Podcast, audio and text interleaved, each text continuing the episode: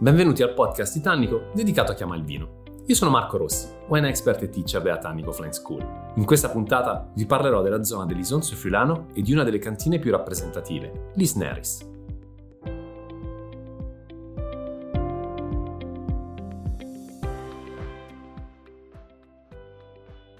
Tra quei territori eh, definiti erroneamente minori, insieme appunto alle denominazioni che rappresentano nella parte soprattutto sud del Friuli Venezia Giulia, troviamo comunque delle zone molto interessanti. Partendo dal, dall'Isonzo, attaccando quello che è il territorio di Aquileia, poi Annea, eh, la Tisana e finendo poi nella zona di Lisone dell'Ison Pramaggiore, dobbiamo però essere onesti e dire che probabilmente la denominazione dell'Isonzo è quella che rappresenta per caratteristiche una delle sfaccettature più interessanti e sottovalutate del Friuli Venezia Giulia.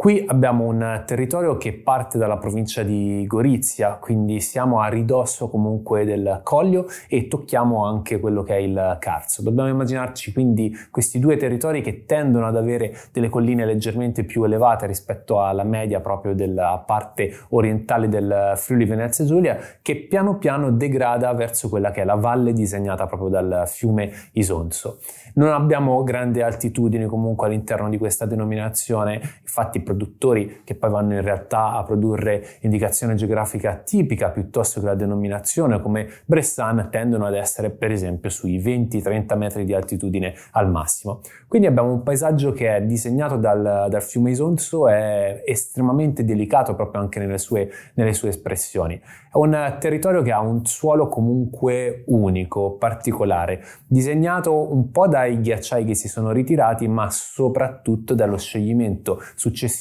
dei ghiacciai sulle Alpi Giulie che hanno praticamente dilavato quelli che erano tutte delle sostanze che potremmo definire quasi nobili, portandole quindi a valle, portandole appunto verso la valle del fiume Isonzo. Questo ha fatto sì che mm, si definisse un suolo, un terreno estremamente giovane, un suolo che possiamo comunque dividere in due parti. Consideriamo che il fiume Isonzo poi ci porta dalla parte un po' più nord fino al mare Adriatico, quindi va da sé che abbiamo due influenze molto importanti.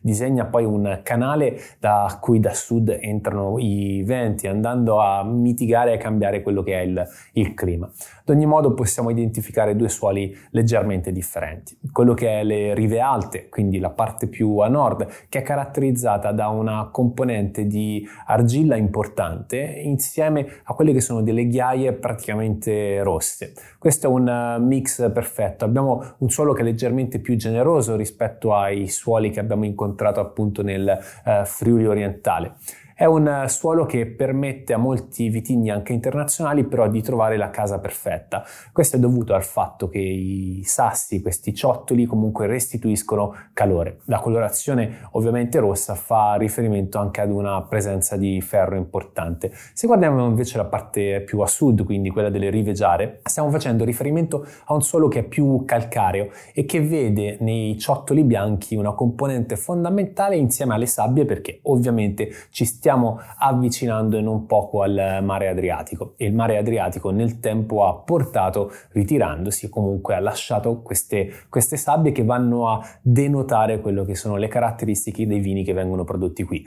Con la sabbia si riesce a ottenere anche un po' più di freschezza, nonostante il clima qui sia abbastanza mite rispetto agli altri territori, perché il, l'effetto climatico delle Alpi qui non si fa sentire tantissimo, poi siamo decisamente bassi, i venti ambienti caldi entrano, nonostante anche la borra stessa possa arrivare attraverso il canale disegnato proprio dal, dal fiume Isonzo. Questo suolo giovane permette ad alcuni vitigni di esprimersi alla perfezione. Infatti, oltre ai classici vitigni tipici del Friuli Venezia Giulia, soprattutto di questo versante,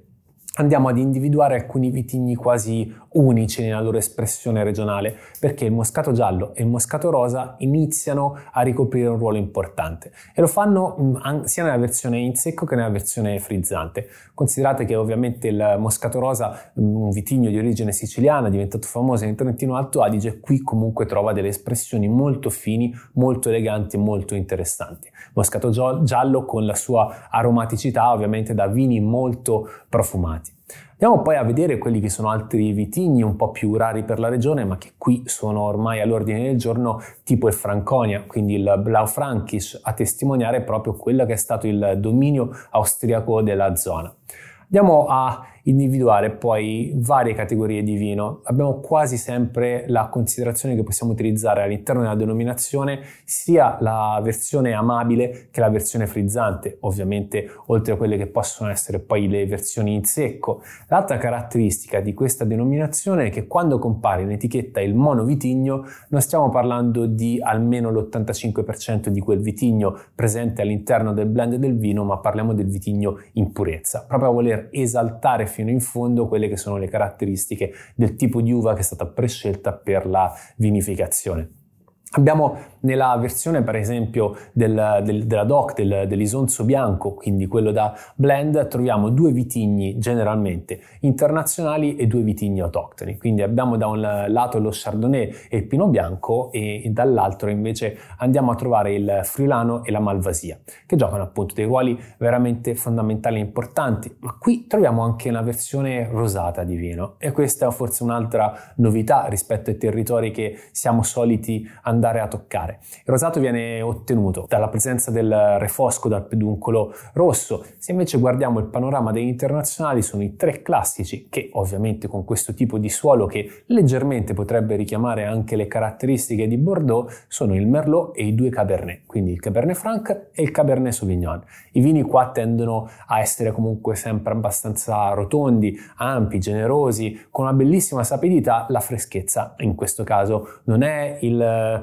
driver principale del sorso, ma non lo, deve, non lo deve essere. La ricchezza dei profumi poi la ritroviamo e sono i t- profumi tipici friulani. Qui il Merlot riesce ad esprimersi anche il Cabernet con le caratteristiche tipiche del, del vitigno, andando ad esaltare anche quelle note leggermente verdi, erbacee che lo caratterizzano. Però il clima mite permette di far venire fuori il frutto in modo importante. Abbiamo poi la versione anche di rosso spumante, ma abbiamo all'interno della denominazione anche una versione di vino che è la versione passito. Si parla di appassimento naturale ovviamente che fa riferimento sia ai vitigni autoctoni che ai vitigni internazionali, perché accanto, accanto al verduzzo troviamo eh, in questo caso il Tokai, ma troviamo anche lo Chardonnay e anche il Sauvignon Blanc, proprio a testimoniare l'unione perfetta tra quelli che sono alcuni dei vitigni francesi per eccellenza e i vitigni autoctoni e locali, che nel bacino proprio del, della denominazione dell'Isonzo trovano appunto un clima ma anche un suolo ideale per andarsi a esprimere su un livello internazionale molto importante. Tra le aziende che hanno valorizzato di più il, la denominazione, ma poi il territorio del, dell'Isonzo negli ultimi anni del secolo scorso, eh, troviamo l'Isneris, azienda il cui nome intanto fa riferimento alle donne contadine che un tempo popolavano quel territorio, che erano solite andare a lavorare i campi vestite di nero, quindi l'Is, le, Neris, nere, fa riferimento quindi proprio alle nere. Il, Ehm, l'approccio e l'apporto soprattutto che l'Isneris è riuscito a dare nel tempo a questo territorio è grandissimo. Intanto parliamo di un'azienda di 75 ettari che ha delle radici storiche molto profonde perché già sul finire dell'Ottocento l'azienda era dedita all'agricoltura ed era dedita anche alla produzione di vino. Però è soltanto nel 1981 che Alvaro Pecorari, quindi uno dei discendenti proprio della famiglia che aveva dato origine all'azienda, fa il cambio di passo e lo fa quindi andando a puntare dritto sulla qualità, cercando di valorizzare in modo anche evidente quelli che sono molti dei vitigni, sia autoctoni ma anche tantissimi internazionali, con studi di zonazione che vanno ovviamente a cercare di, cap- di carpire, di capire, di comprendere le eh, come si comporta il suolo, come si comporta il terreno, come andare a valorizzare quelle claps, quindi quel, quei ciottoli che tanto sono cari oggi ai produttori di vino del territorio dell'Isonzo